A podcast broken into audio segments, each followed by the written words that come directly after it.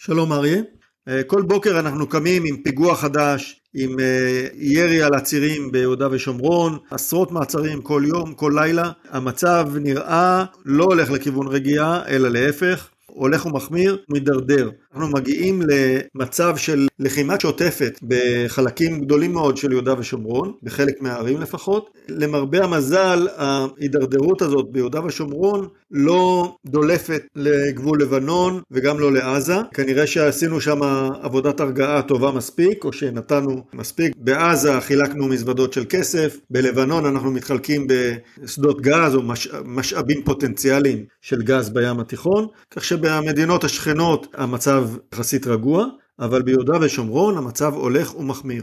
כן, בשנת בחירות יש תמיד נטייה לעסוק בסמנטיקה. אז הפוליטיקאים שלנו, מכל הכיוונים, לא מוכנים לקרוא לזה אינתיפאדה. נכון שזה לא בדיוק תואם את האינתיפאדות הקודמות שהיו פה.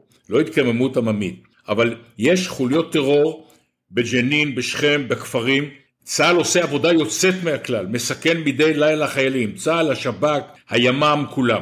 אני חושב צריך לנקוט באמצעים הרבה יותר חמורים, מבלי לסכן חייל אחד בשטח. מה זאת אומרת? להשתמש בנגמשים, בטנקים, במסוקי קרב, וגם במל"טים שמשגרים טילים. ישראל חשפה לפני כחודשיים את העובדה שיש לה מל"טים שמשגרים טילים. עשו בזה שימוש גדול בעזה, אחרי 20 שנה נחשף הסוד הגדול שכולם ידעו ממנו חוץ מאזרחי ישראל. צריך לשנות את הגישה, לא לסכן חייל אחד בלחימה אורבנית מול החמושים, מאות החמושים בג'נין, שחמושים בנשק, חלק נשק צהלי גנוב, חלק נשק מאולתר כמו קרלו. צריך לעשות קפיצת מדרגה בשימוש באמצעים. זאת מלחמה, צריך להפעיל, כמו שאמרתי, מסוקי קרב. אם מחבלים מתבצרים בבית מסוים, צריך לתת להם 10 דקות אפשרות להסגיר את עצמם, אם לא להרוס את הבית באמצעות טילים מהמסוק, או מטנק, עם תותחים, ועם כל... לא לסכן חייל אחד, כי ההתקוממות הזאת, או האינתיפאדה הזאת, לא קשור כרגע איך לקרוא לה, הולכת וגוברת, הם מקבלים יותר ביטחון, ומדי יום כבר כמעט לא מדווחים על כל התקריות האלה. יורים על אוטובוס, יורים על רכבים, יורים על טרמפיאדות, מנסים לדרוס חיילים, יורים מרחוק, ירי ממש ירי של צלפים ממאות מטרים. פה חייבים לעלות מדרגה, גם אם זה לא תואם את הרצונות של הפוליטיקאים שלנו להגיע ליום הבחירות בשקט. הנושא של הבחירות הוא בהחלט בולם של ההחמרה ושל טיפול שורש, לפחות באזור צפון השומרון, שהוא האזור הבוער כרגע. כדאי לציין שהאזור הזה סופג לתוכו מספר אדיר של יחידות. מדובר כיום על 26 גדודים, עשרות אלפי לוחמים, שמטפלים בשטח הזה יום ולילה, במשך חודשים, והעסק לא נרגע. זאת אומרת ה-26 הגדודים האלה לא הצליחו לבלום את ההסלמה הזאת. כפי שאמרת, נכון, צריך להכניס עוד אמצעים.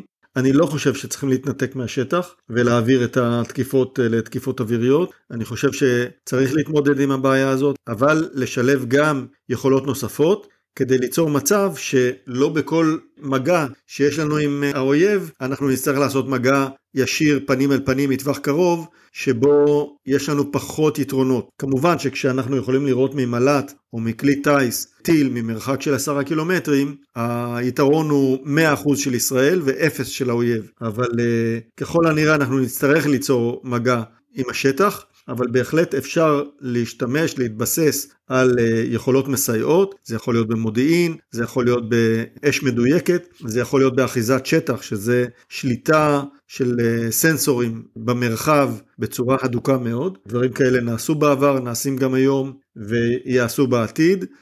מה שקורה היום, בסופו של דבר, בשטח עצמו, האוכלוסייה עצמה לא מתקוממת. הם מצטרפים מדי פעם להפגנות, הם מצטרפים להלוויות, אבל האוכלוסייה עצמה לא מתקוממת. חלק מהעובדים שהם עובדים ברישיון, ממשיכים לעבור את המחסומים ברשות ולעבוד בישראל, כך שאנחנו ממשיכים לקיים מגע עם המרכיבים החיוביים בשטח.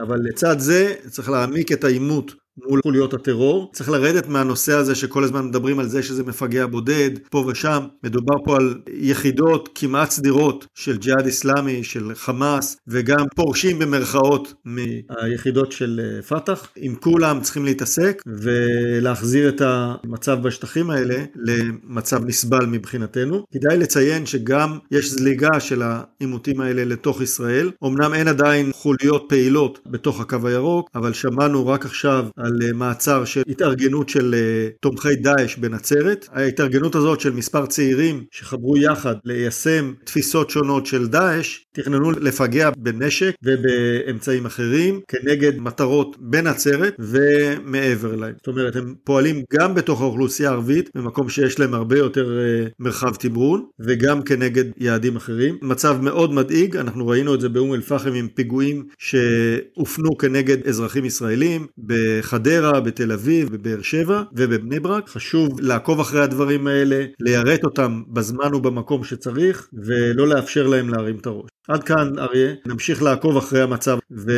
ונעדכן בהמשך. להתראות אריה.